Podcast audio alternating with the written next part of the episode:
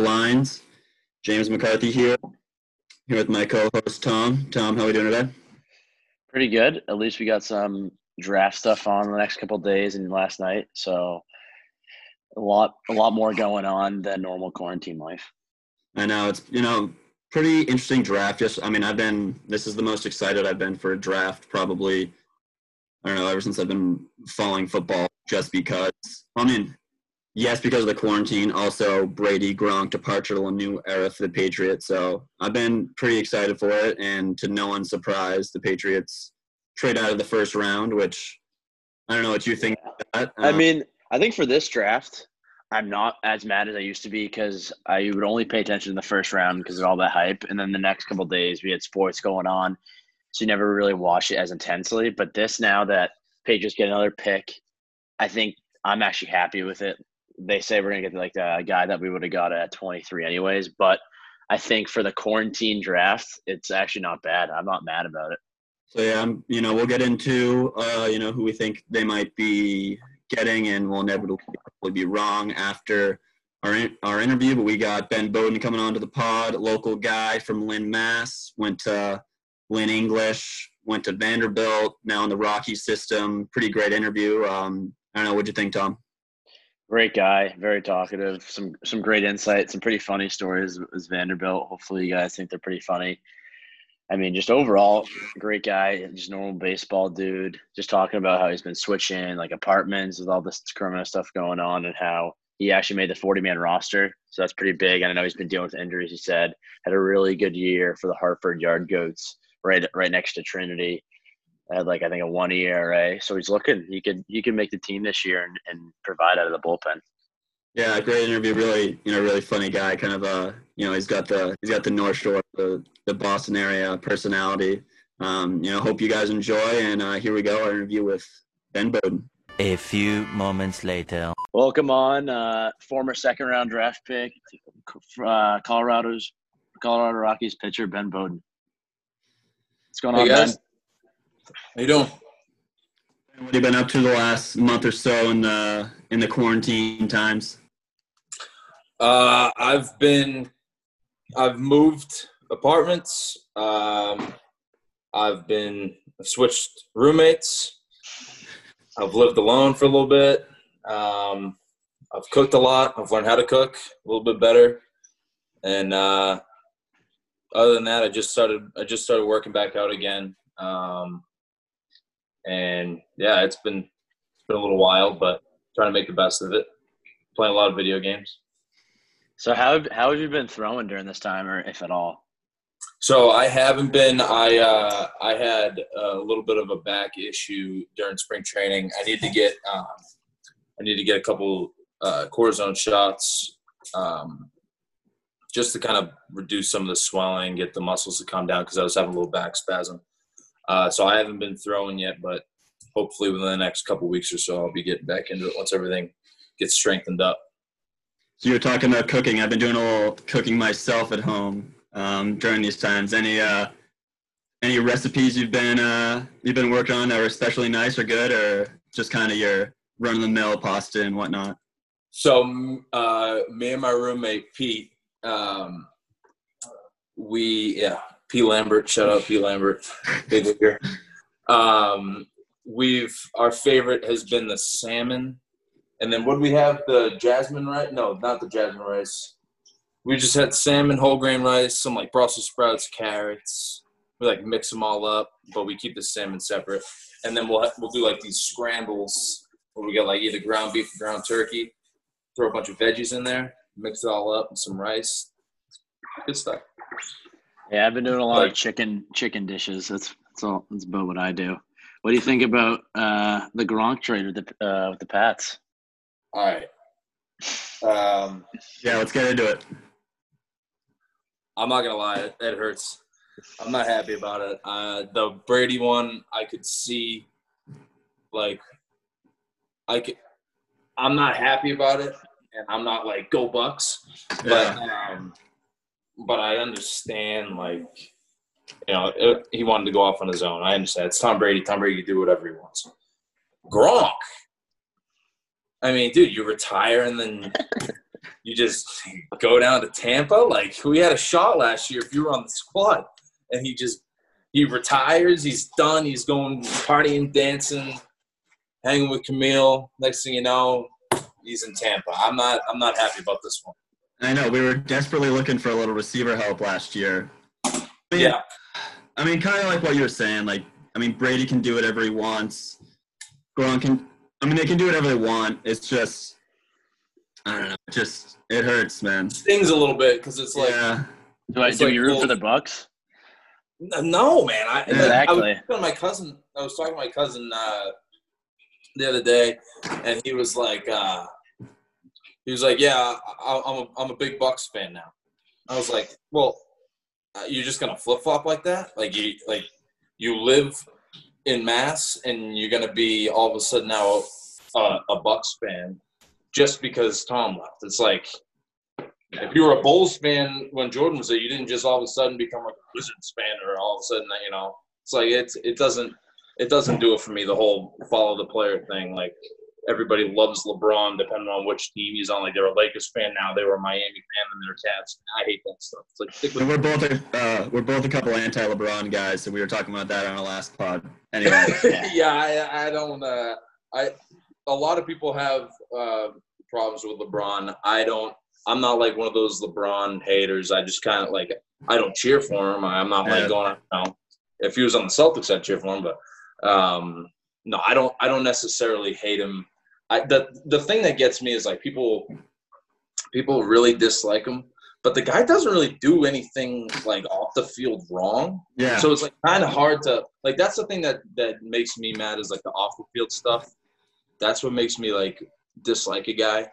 Um, Can't really on, dislike I mean, on the court, it's like yeah, whatever. You know, he's flopping, he's doing stuff, but he doesn't do anything off the court to, Yeah. that like, me dislike. Were you watching that uh, the MJ doc that came out on Sunday? I I haven't yet. I I was told I have to though. Yeah, It's pretty good. Is it? Yeah, Yeah, I'll, I'll have to watch that. Switching definitely gears, recommend. I s- we'll switch gears here now. Just talking about uh, high school years. When did you know like baseball was going to be your sport? Um, I kind of, I kind of always loved baseball more than all the other sports. I wasn't. I loved basketball. I wasn't very good at it, so that kind of crossed that out. I was more like the grinder. I just went in like foul guys and stuff. Sounds like me too. Football, football. I loved football, but I got in. I got into it so late. Like I, I, I started playing like legit football my freshman year of high school. So, oh, one second. You there? Yeah, Yeah. we're good. Uh, I was getting a phone call. One second. Um, I don't know how to turn the phone calls on on my iPad. Um, but uh, football was kind of one of those things that I, I just couldn't like sell out to because I I had started so late. So I was just I was like, all right, well, I love baseball. I'm good at baseball. Um, might as well stick with it. I think that was around my sophomore years where. Um, actually, I had a I had a tournament down in the middle of football season that kind of made the decision for me. So I had to go to a baseball tournament. I couldn't play football, and I was going to be like probably uh, I don't know quarterback or D end or whatever for JV, you know. So I just kind of banged it and stuck with baseball, and that's what happened. Yeah, so we're saying year the answer. we're saying we're a couple uh, a couple Marblehead guys over here, so we got a little experience in the NEC. What was your kind of time there playing at Lynn English and uh, uh, like playing in that conference there? Uh, best memory was against uh, against the boys from Marblehead with the Yeah. perfect. game. Yeah, Uh, Uh, no, but I I had uh, I had a lot of good experience, like playing against guys that you grew up playing against. Um, you know, with with little league and stuff, bouncing around, and then uh, you know playing guys kind of coming up through like the Gallant tournament and stuff like that. And we were uh, on tournament champs 20, uh, 2013, 2014 maybe. We beat Lynn in the, in the championship. A couple studs over there. It was, it was Yeah, we ran we ran into Peabody and it didn't work out too well. They had some they had some good pitching over there. Um, but no, it, it was uh, it was a great experience. You know, like I used to get all excited, like going on bus trips to like Gloucester. I'd be like, dude, we're going so far away, like we're all the way from Gloucester and stuff. And uh, and now I got lucky, I get to travel around the country and do that stuff. So it's cool. But I had uh, I had a great experience, and then Coach Cap, who's now over at Swampscott. Um, Yeah, we played against him. yeah, he. I mean, he had that team, you know, pretty much on lockdown. We all we all stayed out of trouble and did what we had to do, and did it. Uh, you know, did the best we could for him. But it, I had a really good experience. Yeah, we saw in one of the articles they were like former home run derby in East Little League. I was like, oh, that's pretty pretty cool. yeah. Oh yeah. I was, yeah. I had I had about I think I think ten home runs during like the regular season when I was twelve, and then I just went off in the home run derby. I Did you don't know. stop? Did you stop hitting in high school?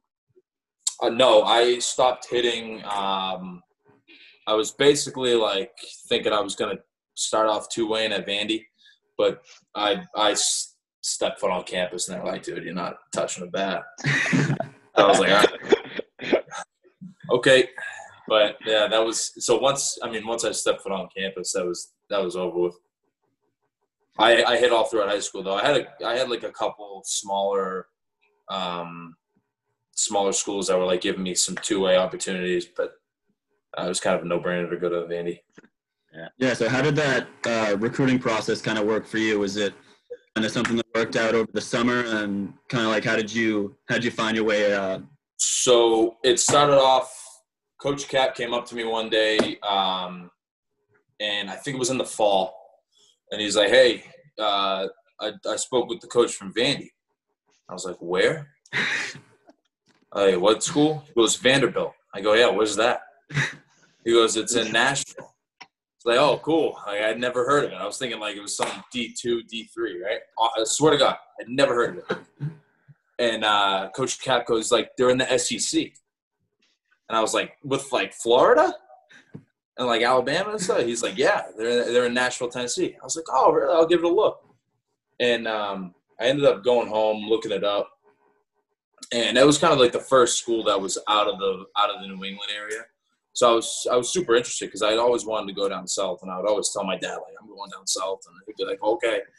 And uh, and so then I I looked it up and kind of fell in love with like everything that was going on. Like I, I watched a bunch of Coach Corbin interviews. I watched a bunch of stuff from like the players. Like they'd have fun and they had a bunch of different setups. Like where they did they did one video about the uh, Omaha Challenge. They did one about like fungo golf. So I was like kind of sold just off the videos alone. And um, I guess Coach Corbin saw me. So he's from uh, Wolfeboro, New Hampshire. He's up way up north, but he uh, he loves his Northeast guys, so he would always heavily recruit uh, Beede, Rhett Wiseman, Ravenel, Yastrzemski, like all those guys, right? And um, and so I was kind of like, all right, I'll give this a look. I didn't necessarily know if it was like a big shot, but I was I was gonna give it a I was gonna give it a look, and then I went down to a East Cobb Georgia tournament, and me and my dad drove over, and I'm not kidding you. By the time I left his office, I wasn't even down the steps to get outside. I asked my dad if I could turn around and commit. He's like, "No, we got to go home and talk to your mom." And I was like, "Okay." Um, so then I I went, got home. I was like, "Mom, I'm I'm going to school in Nashville," and she's like, "Okay, well, we need to see like Vanderbilt's a good school. You have to make sure you have the grades." I was like, "That's not a problem, right?" I was stupid. Like that's no issue. Like I'm not I'm not worried about that. Like they'll get me in if they need me, or whatever. Well, come to find out, um, my mom was very right and I was very wrong.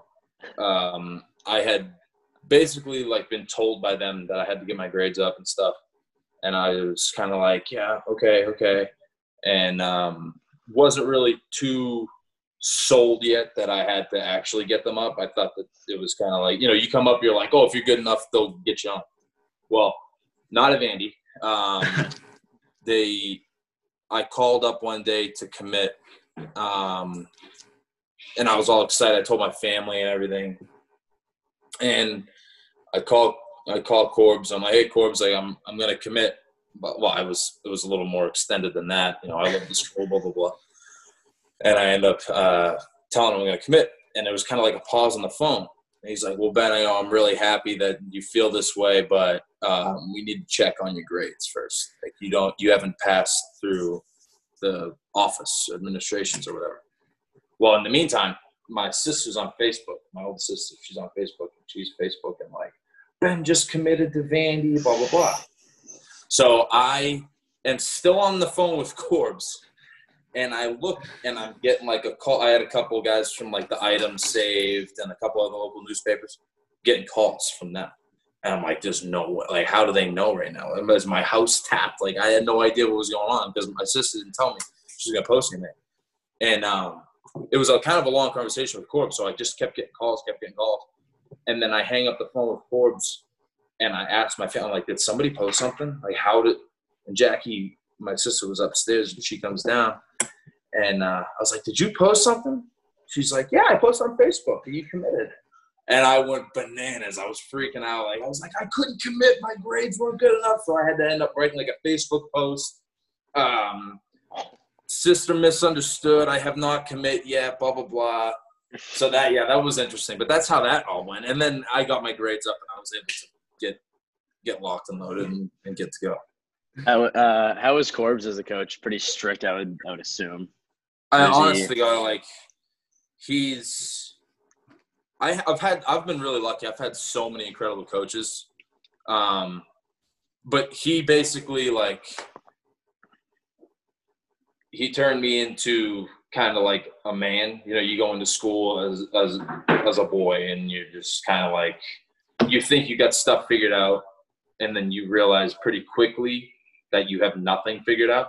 When you think that you got it all figured out, you know, when you're 17 and you're like good at baseball, and everybody talks about how you get to the league and stuff like that. You know, I hear that all the time in high school. Well, I was completely got a rude awakening when I went to Vandy and couldn't get anybody out. Um, was throwing slower than everybody.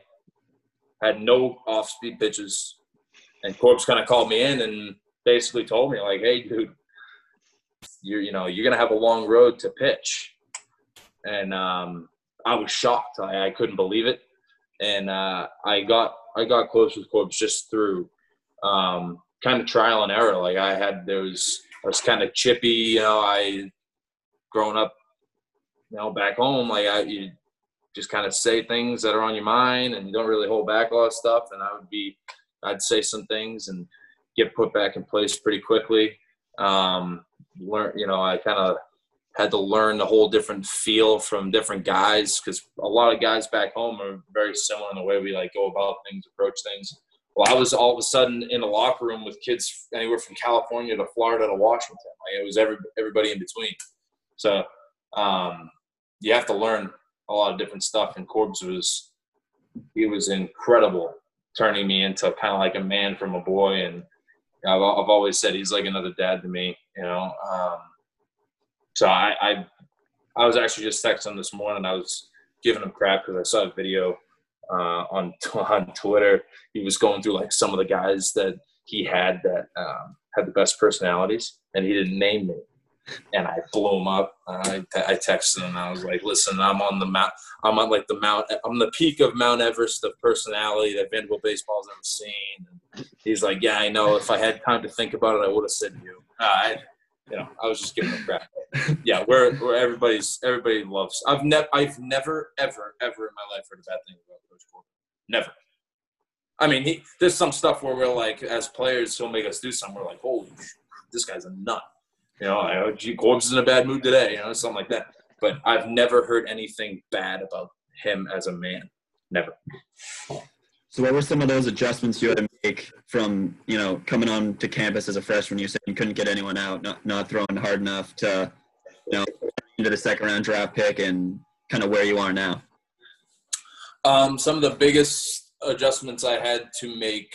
The biggest one was shut up and listen. Um, I had always kind of been a good listener, but I didn't have the shut up part down. Uh, and because of that, people were, you can't really get as much information um, that you want to take in. Like I didn't, I didn't go into it thinking that I actually knew all the answers. Like I knew there was a lot of stuff I had to learn. There was a lot of nerves going into it. not to mention having to balance schoolwork and everything. So all of that kind of morphed into one and kind of made me like a, I guess, a smarter, stronger guy uh, overall. So obviously, like the mental growth helps with pitching. So that that would probably be the number one thing. Is uh, I I kind of took in. I I learned how to be a better student. Um, mostly in class, but also on the baseball field. Um, and then it kind of turned into you know you get your basically your pitching stuff. Like yeah, I had to develop pitches. I had to learn how to locate my pitches. I had to throw harder. I had to learn my mechanics better. I had to tighten everything up, you know, in my body. Um, no, no wasted movements, things like that. Uh, and then that all comes from Coach Brown, uh, Scott Brown, Brownie, we call him. He was like the wisdom in that guy about pitching is insane. Um, and he he gave us the tools. We had we got our pitching lab down down the in the uh, underneath the football stadium, and we had all the tools in the world that we could ever want, we could ever use. And he would show us how to use them, and then he'd say, "All right, make your own routine, and I'll help you if you need." You know, and then we just kind of did our own thing and did I did some weighted balls. I did uh, core velo belt, like a belt with straps, and you get some pull Yeah. On it, learn how to use your hips and stuff. Um, I, and then I just threw. I did a lot of long toss, um, and then with that arm strength came better execution because I wasn't getting tired a lot. Um, and you know, when you're tired, everything goes to hell and you lose, you know, command of everything. So it kind of it, it kind of all plays in. You know, you get stronger mentally, you get stronger physically, then you figure out how to pitch better. It all it all kind of gets swept under the same umbrella of things. But um, yeah, there's there's so much that I had to learn to be where I'm at now, and I'm still learning. Uh, you hear that all the time from people, but it's like completely the truth. Um, I'm I'm learning so much every single time I step foot in that clubhouse. Um, so it never stops, but now I know how to get better just based on what the cues that I have to listen to, taking bits and pieces of things that I know that might work, um, and then trying them out. And if they work for me, they work. If they don't, I kind of either flush them down the toilet and, and, and don't think about them anymore, or like kind of save them in a little area where maybe if this stops working, or maybe if this doesn't, you know, I don't feel smooth with this, I can try this drill again, and then maybe it'll help with that. You know, there's a lot of different stuff. Um, but yeah, I, learning, Yeah. learning is what got me. Off of that, uh, you were talking about you can't get anyone just the competition jump. Obviously, I was a pitcher in the NEC. You could most pitchers throw strikes. You just kind of get guys out pretty easy. Yeah. I mean, especially as a lefty, you're, AED, so you could just probably blow up by half the lineups. Just getting to college, like Vandy inter squads, just like knowing that how was like mentally challenging, knowing the nine hitter can take you deep, just stuff like that. Um, it's it's like a weird feeling because you don't you want to be confident when you're pitching. So like you you're in your brain and what you're telling yourself is like this guy can't hit me like you're good like don't worry about it just blow by him blah blah. And when all that's going on and you're thinking you got it and then you throw your best fastball and as hard as you can down the zone away and the guy just basically makes you look like you're throwing a volleyball at about five miles an hour and crushes it back up the middle. Because sometimes the home runs they suck, but it's the ones that come flying right back at you above your Right, head. your, right, your grill. Yeah, and they're buzzing. They're they're giving you a haircut. Those are the ones where you're like, okay, I'm not fooling this guy at all. Like this guy is on it, and that happened a lot. Like double off the wall, double off the wall, line drive up the middle, you know, two run jack. Um, that stuff happened a lot during those inner squads. Um, and that was that was like a there was a time where I was kind of doubting. I was kind of like, geez, I don't know if I can really do this. Like maybe I'm I've been fooling people the whole time. Maybe I suck, you know. Like there was there was like that, but that didn't last very long because I I kind of got myself out of that mental spiral. But I can see how it happened so easily, guys. Um, yeah, I mean the the the jump is obviously huge. Like you you go from high school to college at any level, it's it's a huge jump. Um, but I definitely had to learn quickly how to get uh, make better pitches to get guys out, or else I wasn't going to last very long. Um, but yeah, the, you're right. The, everybody in everybody in that lineup, they can they can get you. Yeah, paying attention. So, what was the uh, the biggest difference for you? Because I know I saw you you started some games, you pitched out of relief. What's the kind of the biggest difference from you in those two different you know situations? Is it different mentally, or you're kind of just trying to attack the same kind of way? Um, you'd like to say that it's the same, but it's not. Just because that kind of that internal feeling, the adrenaline. Um, I've always pitched better when I like kind of feel like I'm pitching my back against the wall a little bit. So like if the game's on the line, I've always because I get super jacked up. Like I'm an uh, I'm an emotional guy when I'm on the mound. And when I was starting, um, so I started in high school, all throughout high school, pretty much, and then uh, freshman year I barely pitched. I think I threw like 12 or 13 innings. Sophomore year I was strictly reliever, seventh inning, eighth inning, and then um, junior is when Corbs had me start on Saturdays for the first five weeks, and it was kind of like a.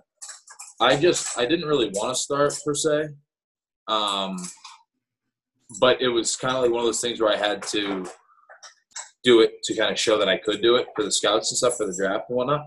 So I did it. First couple outings were pretty good, and then we got into SEC, and I was getting cracked, and um, and it just wasn't working. Like I didn't have the, the amount of pitches. I wasn't skilled enough with each pitch, and then I went back into the bullpen. I kind of walked into Corb's office. I was like, "Hey, you know, can I maybe go back to the pen? Like I want to close again."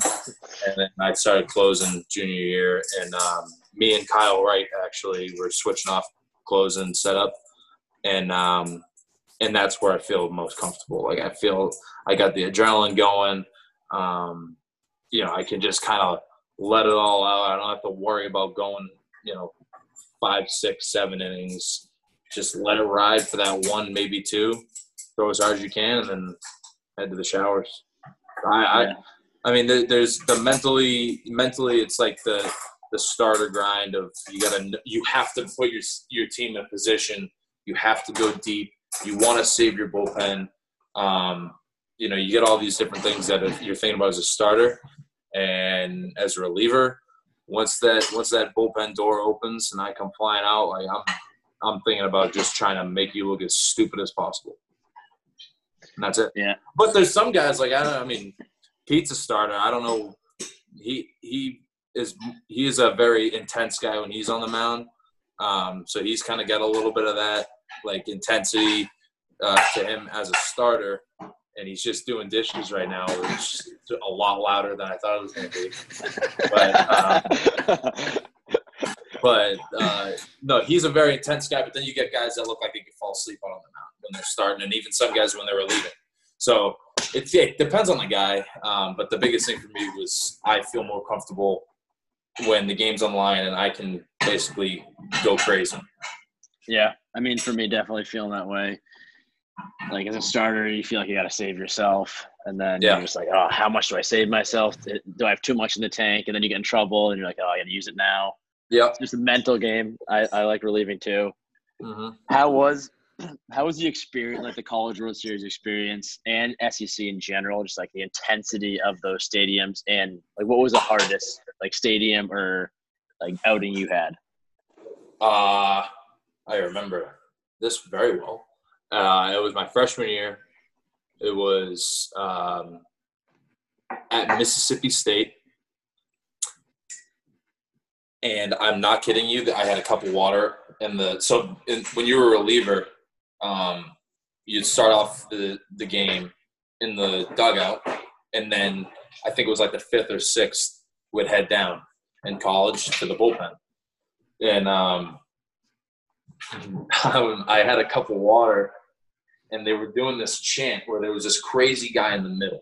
he was right behind the plate, and half the stadium had like these white towels, and half the stadium had these, I think it was maroon towels. And um, and he starts like he's got two towels and he's waving them and he's going crazy and the whole place is going nuts. And it was a Saturday, and Jared Miller was on the mound, and uh, he's doing like the maroon and the white, and the whole stadium is literally shaking. Like the cup of water is shaking. Like you know, you see like the Jurassic Park when the T Rex is walking and it's Yeah. rippling the water. Like I'm not kidding you. I looked down because everything was shaking. Jared Miller had to step off the mound because he said he felt like the mound was shaking. It was the craziest noise I'd ever hear, I've heard in my life. Well, the night before that, um, Beede was going on Friday, and he got a little touched up, and I had to come in in like the third or the fourth, and I just remember like I couldn't wrap my head around how loud and how crazy the fans were. Um, and Mississippi State's got one of the best in the country, like like out of everybody. So that was that was eye opening to me. And then, um, but the biggest one was it was in a legit that was a blowout game, but the so there wasn't a whole lot of pressure going on. It was just kind of like, wow, I'm out here. The the pressure one was at Arkansas. Um, they had this kid. I think his name was Fisher. He was he was like their big lefty bat, and it was a three-two game. And I think the eighth, and I think there was a runner on first or second, and I had to come in face this kid. And uh, he was like a junior or something, and I was just a little freshman. It was the first time that I was really in it, you know. Um, and I remember their fans were going bananas, and they had like these spoons because there was this kid's last name Spoon, so they'd all have like spoons, and they'd be going crazy. They were doing like their uh, woo, uh, woo pig suey chants and stuff. I remember coming into that. That was crazy. Um, and then I, I mean, th- there was so many like I could have. I have stories for each place. Like at A and M, I came in to close at A and M. Yeah, they do the ball four chant, right?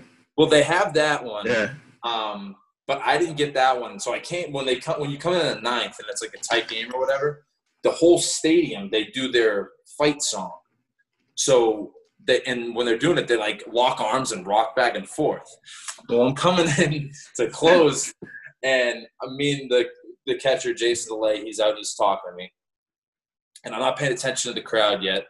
Um, and I get I get on the mound and I usually start off my head down and then I'll like look up and I'm getting ready throw my warm up pitches.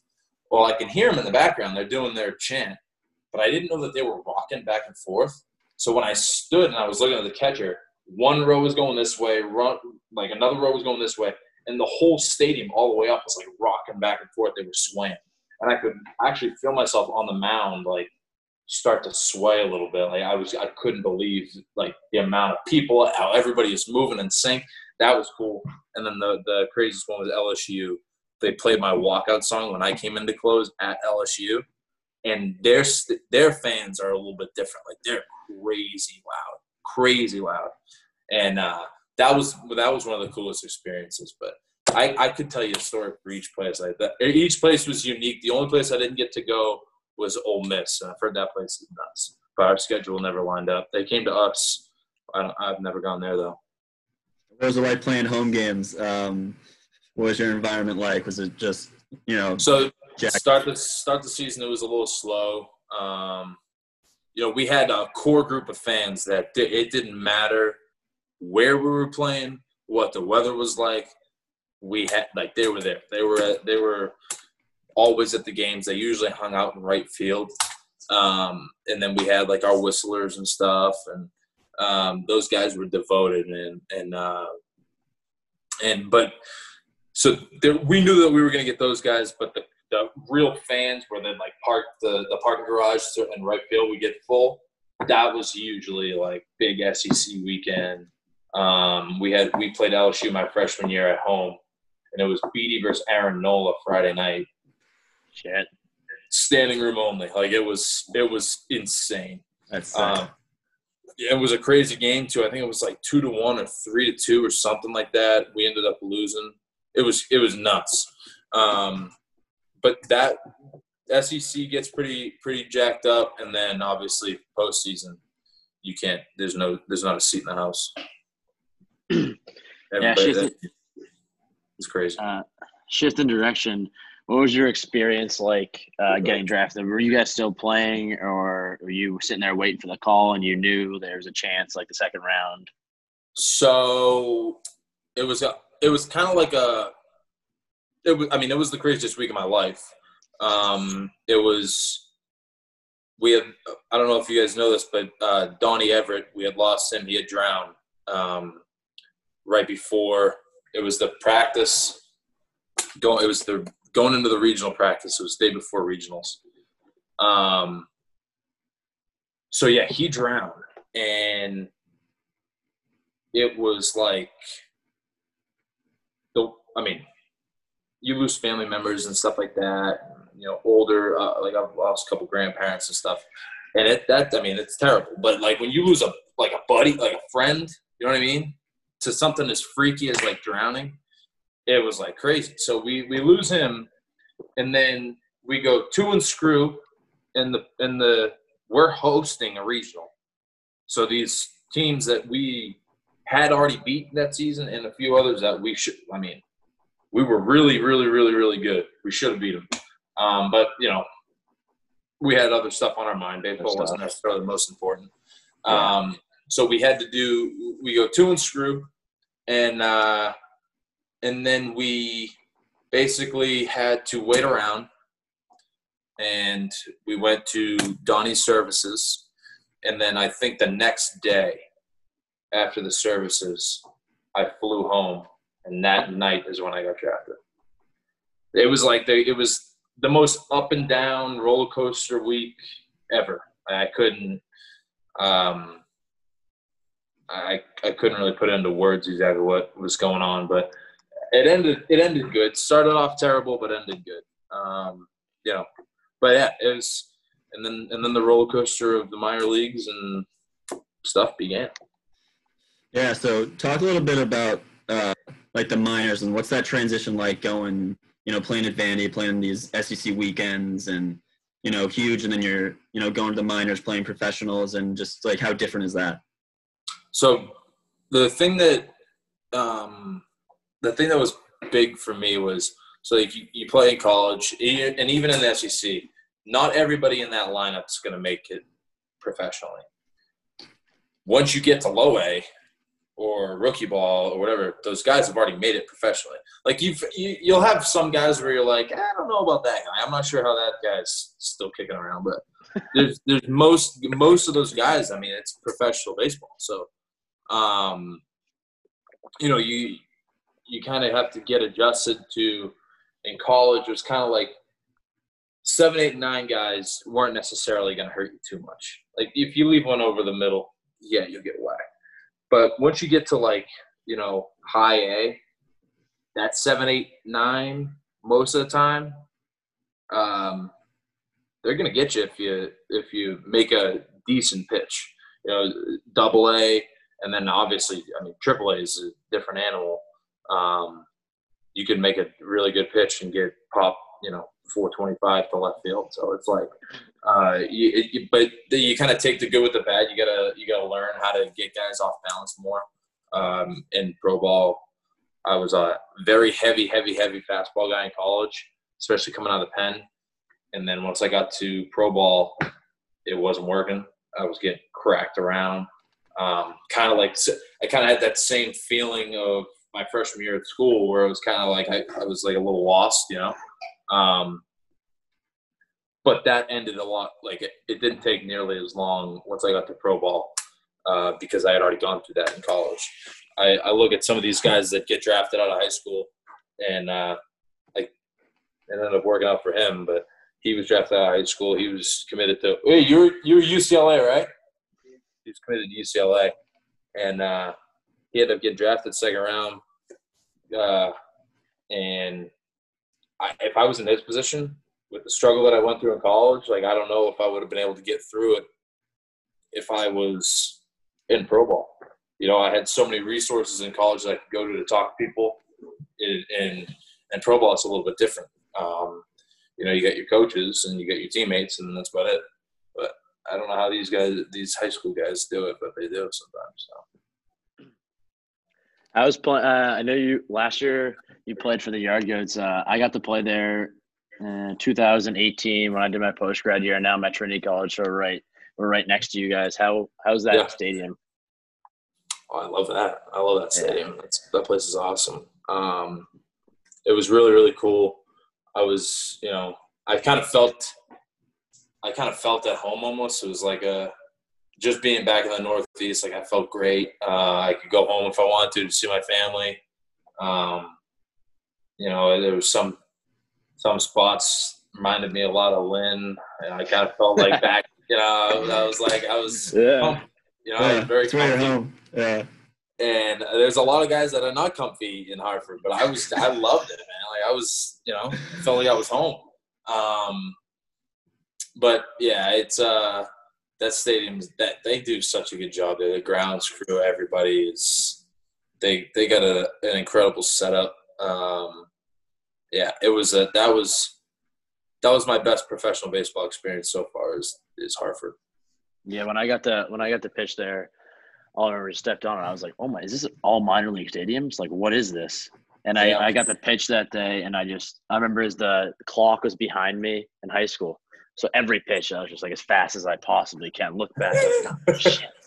I was just like, Yeah. hit ni- ninety yet, ninety yet. Oh, damn. yeah, yeah, yeah. So that sometimes that thing will be a couple clicks up too, make you feel good. Oh, it was completely Yeah, made me feel really good. Yeah. So, um, how close are you staying in touch with uh, kind of the guys you play with in college that are still um, playing pro ball? Are you still close with them? Yeah, yeah. I uh, I've actually gotten a few texts after Gronk made his decision Yeah. because, uh, as you can imagine, there was a lot of uh, a lot of fans that were not Patriot fans that I was in the locker room with. So they They love love seeing the Patriots fall. They love just anything anti-Patriots. They love rubbing it in. They love it, and it's funny because one of my best friends, he's actually from Tampa, that I went to school with, John, John Kilichowski. He's a Tampa boy, and he is like diehard Bucs. Die, like I'm talking diehard. As much as I'm a Pats fan, he's a Bucs fan, and uh, he's blowing me up um, about about the moves. But um, yeah, I, I keep in touch. I think the most is uh, is John uh, Kilichowski and Fulmer. I keep in touch with Carson Fulmer a lot, and then um, every once in a while, you know, I'll, I'll hang out with Dansby or, or FaceTime Dansby. He's or usually on the same area. FaceTime Dan's. Um, I'll FaceTime a bunch of you know Ryan Johnson. He's down in Texas. He's done playing, but there's a bunch of guys. Um, and then when I go back to Nashville, I try and see everybody. You know, there's a there's a good amount of guys that still live and work out in Nashville, so that's cool. When I get to, when I get back to Nashville, I can see a bunch of them. Uh, I think one of my last questions is a local question. What's your favorite uh, roast beef place in the North Shore? Okay, so I love. I Are you not a roast beef guy? in Lynn. There's a few spots in Lynn, but th- there's one sneaky joint. Okay, it's in Methuen. Ooh. It's called uh, the Blue House. You go to the Blue House in Methuen, you will get a roast beef that is like this fat. Like I'm not kidding. Sauce, cheese, whatever you want. But in Lynn, uh, I mean, I, I hit up John's routinely. I hit up John's roast beef routinely in Lynn. Um, I'll go to, uh, but my, my sub my sub shop's Angelina's. If you guys are in Lynn, Yeah. you go to Angelina's. Yeah. That place elite, like the best sub I've ever had in my life. Angelina's. That's funny. What about you guys? Do you guys go? Well, the local, uh, I mean, I mean, I don't really get out of Marblehead too much for, um, for getting the roast beef, but so in Marblehead there's Minos and Village roast beef. I think the consensus is that Village is better. I don't know if you back me up here, Tom, but I'm definitely a Village over me. I'm Minos. a, I'm a village guy, but out outside of Marblehead, Nick's roast beef, Beverly. I Lo- go up there when I pitch, so I think that I think that is the favorite place. The most overrated place is Kelly's by far, in my I mean, Kelly's is just bad. For roast beef, for, uh, for other food, it's good, but Yeah, Yeah. you're paying 15 bucks for a roast Kelly's beef. roast beef. Thank you. Also, Oh, yeah, I'm Ronnie's telling and you. Peabody, very good. Take it. Which one? Where in Peabody? So Londy's and Peabody, also Athos. I'm in a Yeah, Facebook groups. I would recommend joining. It's hilarious. It's uh, it's called North Shore. North Shore. Yeah. yeah. they just they just review beefs all the time, and it's it's definitely that uh that North Shore kind of uh you know everyone's giving each other shit. Um, you know, like reviewing the beef and everything like that. It's uh yeah, it's pretty. Yeah, fun. I'll have to give that. A, I'll have to give that a look because I love. I mean, I love roast beef, and I'm out in Arizona right now, and there's there's not a whole lot going on. They don't have the sh- they don't have the shops like we got That back. sauce. Yeah. we don't. We, they don't have it. You know, you get like a get like a standard roast beef, but like you know, like cold cuts, or you get at the Yeah. supermarket. Something. It's not the same. It's funny because it's just it's such a it's I'm pretty sure it's just North Shore, Mass, and it's just the biggest biggest thing. Like I like I go to school, tell all my friends who are like you know like South Shore guys, and they have no clue what I'm talking about. Are you serious? Yeah, I'm. Yeah, pretty- they have- I'm pre- yeah, Connecticut people don't even know. What? yeah. It's like just a North Shore, Massachusetts thing. I think it was started Yeah. by Kelly's, and then South Shore. got their own. Yeah, The South Shore doesn't even know. I had friends from the South Shore that had no clue what roast beef was. No way, dude. yeah. Oh my god. Where's the cut? Where's the cutoff? Like, I is think it it's Boston. I think it's Kelly's. I think Kelly's is the cutoff in Revere. Dude, what? yeah, yeah. Join this group, North Shore Beefs. You'll be, you'll be, you'll be surprised because the only places, like the further, I guess it like furthest up Methuen, it goes to Tewksbury. Peabody's got a lot, but yeah, just just North Shore Beefs. Oh man. Yeah, I'm gonna have to check that out. I'm Yeah. gonna have to check that out for sure. Yeah, but no, I mean, I, I, I tell you though, you gotta get. I don't know if you guys like Italians. You gotta get Italian sub at Angelina's and Lynn. No doubt, change the game forever. Like you'd be like, damn, I gotta go get an Italian right now. They put this the best amount of oil on. I don't know what they use. I mean, it's legit. That's the spot. So yeah, give that a go. That'll Alright. be my first place to go when we get out of this. Yeah, we get out of this. Yeah. All right, thanks. Yeah. Thanks you for guys got a bat. man. You guys got a bat up there. I talk to my parents a lot, and they're going, they're Uh, going crazy. but- It's not great. Yeah, I mean we've been, we've been we've been in. I mean we're supposed to stay in indoors since May fourth. We've had it for like over a month. How long? How long is it in Arizona? Is there no quarantine, or is it you're supposed to stay inside? I mean, the deal there. like you can you can still. I would say that life is pretty um, pretty fairly normal still. Um, lot of, definitely a lot of less people on the road. People wearing masks. People wearing gloves. Uh, a lot of places are closed down, restaurants and stuff. Um, and you can't sit down anywhere. You gotta if you're gonna go anywhere, you gotta get takeout or or you know WalMarts or whatever. They were still open, um, but yeah, I mean it's definitely different, but it's not as bad as back home. Like I talked to my parents, and my dad's got my dad's got my house like Fort Knox, bro. Like nothing comes in, nothing comes out. Like that place is locked down. I, I haven't I haven't left the house, and I mean I go out maybe for like to take a walk or drive around, but I haven't. I know we haven't seen each other since we've been home. Um, you know, just yeah, we got sitting with him. what our, our season got canceled like March fifteenth, right? I think it's when we cut Yeah. it. Nah, Yeah, that's when we cut it. I was home. That was it. Jeez, man. So thank you, thank you for coming on. Though this is a great talk. Absolutely. Yeah, thanks so much. Absolutely, guys. I enjoyed it, and uh, hit me up anytime. Sounds Yeah, good. good Thank you. you. All right, I'll talk to you guys. A few moments later. All right, and we're back here after you know a great interview with Ben, as we said. Uh, you know, pretty funny guy, North Shore guy, uh, local guy, so that was awesome. And pretty fun getting into the roast beef talk with him. You know, Yeah, I, I'm- I was surprised that he didn't realize that the roast beef, like the North Shore beef, is actually only in the North Shore. And I think pretty sure we talked about that Kelly's is basically the cutoff from there, and people from the South Shore like don't even know what that is. And I thought that was he like didn't he didn't didn't think, get that at all.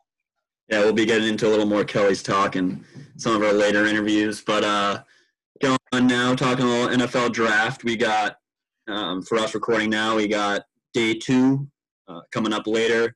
We just saw the first round.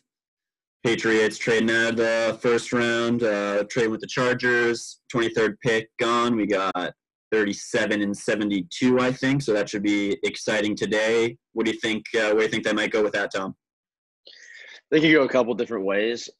guys on the board that that that supposedly they said had a chance uh, that the, the the, Patriots would have picked him at 23. The guy, the D end uh, out of Iowa, I know we've been linked to him a lot. You got Zack Baun, the linebacker. We've been linked to him. There's a couple different directions we can go. I, I think it was a Marquise Lee signing that keeps us from taking a wide receiver early in second round. I mean, if Tee Higgins is there though, I I don't know how you you pass up on him. That's my that's my thing. Um, but, but you got the Penn State uh, Gross Matos guy, Josh Jones, and then my, of my, probably my favorite guy here is uh, Xavier McKinney from Alabama. He was projected like 17, so that could be a really good fit for us. Even though it's not a need, I think it's a great player. Yeah, what I've been seeing is so. I mean, obviously we got Chung, we got McCourty back there, who are going to be starting most of the time. But Harmon's gone. Yeah, yeah, Harmon's gone, so we're going to need a, a guy to fill that role. But we do have aging safeties. Um, you know, you always like to have a guy back there who you can trust. So going with McKinney might not be a, you know, where it might not be like the need that they need right now. It's a good long-term play. Get him to learn under McCourty and Chung. Uh, you know, he seems like a Patriot guy from Alabama. You know, the Belichick Saban connection. So I wouldn't be surprised if we see them go there, but I'm not too sure he'll be available. Um, yeah, I don't know. Pick at 37. So that'll get five picks. Yeah, that'll be interesting not. to see. I mean, definitely for me, they're in a weird spot here because the needs we have. I mean, we could shore up the O line. There's no one that's gonna like plug and play right away. The Matos guy is like Matos and uh, uh, Pezenza. I don't know. I can't say his name. The Iowa yeah, guy. Yeah, yeah. They're both you, you can always need pass rushers, but we're decent on the D line and D tackle position. And I think we need a lot of linebacker help. And Baun on some boards is like ranked very low, very high. So he's an interesting guy that would fill a need there. And McKinney in today's offense could play a, a linebacker, outside linebacker role for us there. Um, besides that, we'll probably get into more Patriots talk when they actually get their guys because we're just speculating. They might draft a freaking Rutgers cornerback. We don't know. Hey, Rutgers guys working out. I mean, what do you think about some of the questionable moves? I got you know, Jordan Love getting traded up. You got the Damon Arnette cornerback taken that was not projected even close to that. Jalen Reagor, a couple of those. Like, what what are your opinions on that? The the Jordan Love pick is obviously interesting. It's so they have Rodgers there you know, speculation is he's not going to be too happy about that. Obviously, bringing another quarterback. So it's kind of like, what are they thinking moving forward here? How long? Because I mean, obviously, Jordan Love isn't going to be starting this year, or at least you think he's not going to be starting this year uh, with Rodgers there. But it's kind of what's their thought process of how long do they think Rodgers is going to be still their guy? With them picking in the first round a quarterback, it kind of makes me think he's on some borrowed time there. You know, maybe I would guess maybe two three years. I think Green Green Bay would be my guess, but that's kind of the most interesting storyline because I mean they traded up too. It's not like he he fell to them. They wanted him. Yeah, they traded. They were they they attacked him and saw him. But my thing is, is it a Favre? I know how how many Rogers Rodgers had like four years behind Favre, something like that. Yeah, he was drafted in 05. I don't think he started. In Rodgers is a different position though. Rodgers was a quarterback that was projected like top five, almost one overall, and they fell in the lap. So it wasn't. Mm-hmm. And Ro- Favre didn't love Rodgers at the beginning. Their relationship got better. I'm not a big Rodgers personality guy. It's, his family situation's weird. You know, I think he's kind of like a brat in some cases, and I and rightfully so. He hasn't got a weapons, but when everyone's talking, like they haven't drafted anything for him. When he came in, he had Jordy Nelson, Randall Cobb.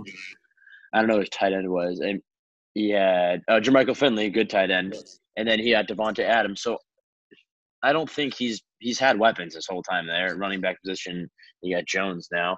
So I'm not a big Rodgers guy in general. I think he's very talented, and and Love is a guy that has the arm strength and that can make those throws that we see Pat Mahomes make nowadays.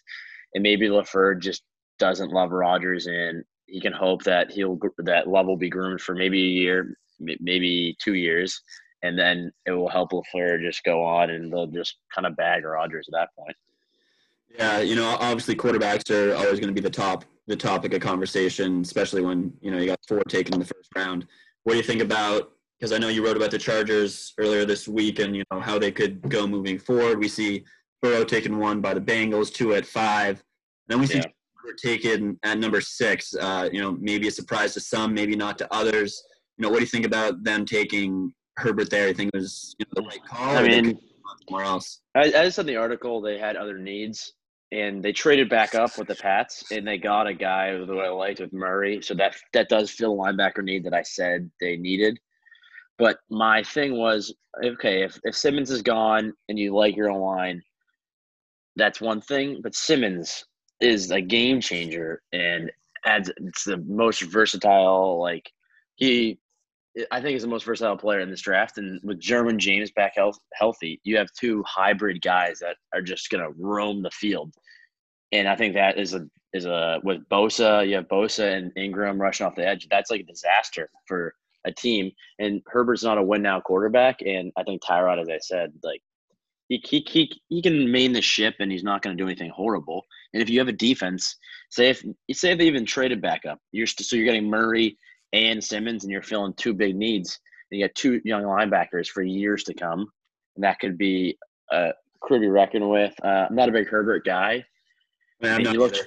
he looked he looked pretty huge when I'm not when he got drafted. I was like, oh, this it's a big dude. They had a really uh, nice charcuterie spread too. The Herbert, you see that? Yeah, the cutery spread was pretty Yeah. pretty elect. Didn't look really like it was eaten though. I think that was all. No, it didn't. I don't know. Maybe a little pre-draft nerves. Probably got into it after. Yeah, I mean, he could work out. I'm I'm not a scout. I don't really love much quarterbacks. I think Burrow. I'm not a big Tua guy just from injuries. What about uh? We don't really know about him, but what do you think the Raiders just doing? Of course, when no one rated thing of all expected. They're drafting Ruggs over Ruggs could have been the second, maybe third best if, if someone likes DeVonta Smith on his roster, and getting probably the third or fourth best wide receiver. What do you think about that? Well, I mean, you never really know until it's after the draft. So, uh, well, you know, I, I don't like to. Not I don't like to pick him. He's he's a he's a first round talent, and if you know he's your guy, then go for He's it. your guy. I mean, I thought I thought he was the third best receiver. I thought CeeDee Lamb and Jerry Jeudy were probably both of them. But I mean, I mean, he tested crazy at the combine. He had what was it, four two seven or something. So I That's mean, the Raiders. Yeah, that's the Raiders. Yeah, speed, it makes speed sense kills. why why Jon Gruden would go after him. I saw something today. Like he was obsessed with Chris Johnson uh, when he was when he was with Tampa back in the day. I mean, he loves fast guys. He likes guys who test well. So I mean, it's not doesn't really come as a shock. Uh, you know, who knows? He could he could light the world on fire and be No, and I, I think he's a really good player. I think this has the Tyreek Hill effect. yeah. They see a guy like Tyreek Hill that's creating mayhem, And we see the maybe Mahomes effect with Jordan Love, and then the Tyreek Hill effect. yeah. So I just think in past, like almost like the MJ doc, going back to no one thought uh, a guy that size can run the run the NBA, and here you see the big bodies were all the talk of wide receivers probably Yeah. ten years ago, and now they're using the Ruggs will be used out of the backfield. I'm assuming, and he's like that versatile guy where Jeudy's a route runner and CeeDee Lamb is like a possession guy. So maybe Gruden just needs that extra like weird offense. I don't know. Marcus Mariota, you got Yeah. some wildcat stuff, some different. So he might be doing up there. I really just don't. I don't understand the second pick. That's just that's like the Clelin Ferrell thing that we talked yeah, they about reached. earlier. Yeah, they reached for him there. Because you have the, the rated cornerbacks rated above him, where the Winfield, even though he's a safety, it's like he was arguably a corner too. You still got um, at that point. Well, at this point, you still had um, the Auburn guy, and then Trevon Diggs, who's still is still available now. Fulton's still available. I mean, I don't know anything. So, but I, that was weird. As an Ohio State fan too, not knowing a name, which I'm I'm a diehard Ohio State fan, not knowing the name of the guy, and usually the number one corner covers the best guy. So Okudah's on the best guy. So this guy might have good stats, but who is he going against? Yeah, who are you thinking for? You know, either winners or losers from night one. You know, I got a couple got a couple teams in mind. I think I did pretty good job. I don't think there was too many overall too many losers. I guess. I mean, you could Yeah. pick there, but I think No. most part, a lot of the teams did well. Any any team in particular stick out to you? I think the Dolphins, if Tua pans out, one, they get a guy that fell in their lap that has like he was a first overall potential, just hurt, and hopefully he gets better. But Austin Jackson is is a project they said, so that's good. I, I really like the corner they got. I'm not gonna even try to pronounce his name. Yeah. But another another team that won is just the Cardinals getting Isaiah Simmons, so I think probably the second, maybe first best player in the entire draft at eight. Besides that, I just didn't see CeeDee Lamb at the Cowboys, of course. Yeah. Jerry Jones probably loves that. That's a great Besides pick. that, I, the Rhaegar pick was questionable, but I didn't see anything that was like, wow. Besides that Arnette pick, there wasn't like, oh my god, this team is screwed. I liked what uh what San Francisco did today. I mean, they I, I think they could be. Yeah, I forgot. Yeah, they're they I did mean- really well. I mean, John Lynch, I think is a really good. He's through however many years he's been there. I mean, five now. He's really, you know, built a good roster and built a good team. They also got Kyle Shanahan there. I mean, they moved back one spot for They Tampa. Pick up they got a third round pick, right? yeah, I th- it was a third or fourth, but like they pick up an extra pick. They didn't have a lot of a lot of depth in the draft this year, so that's big.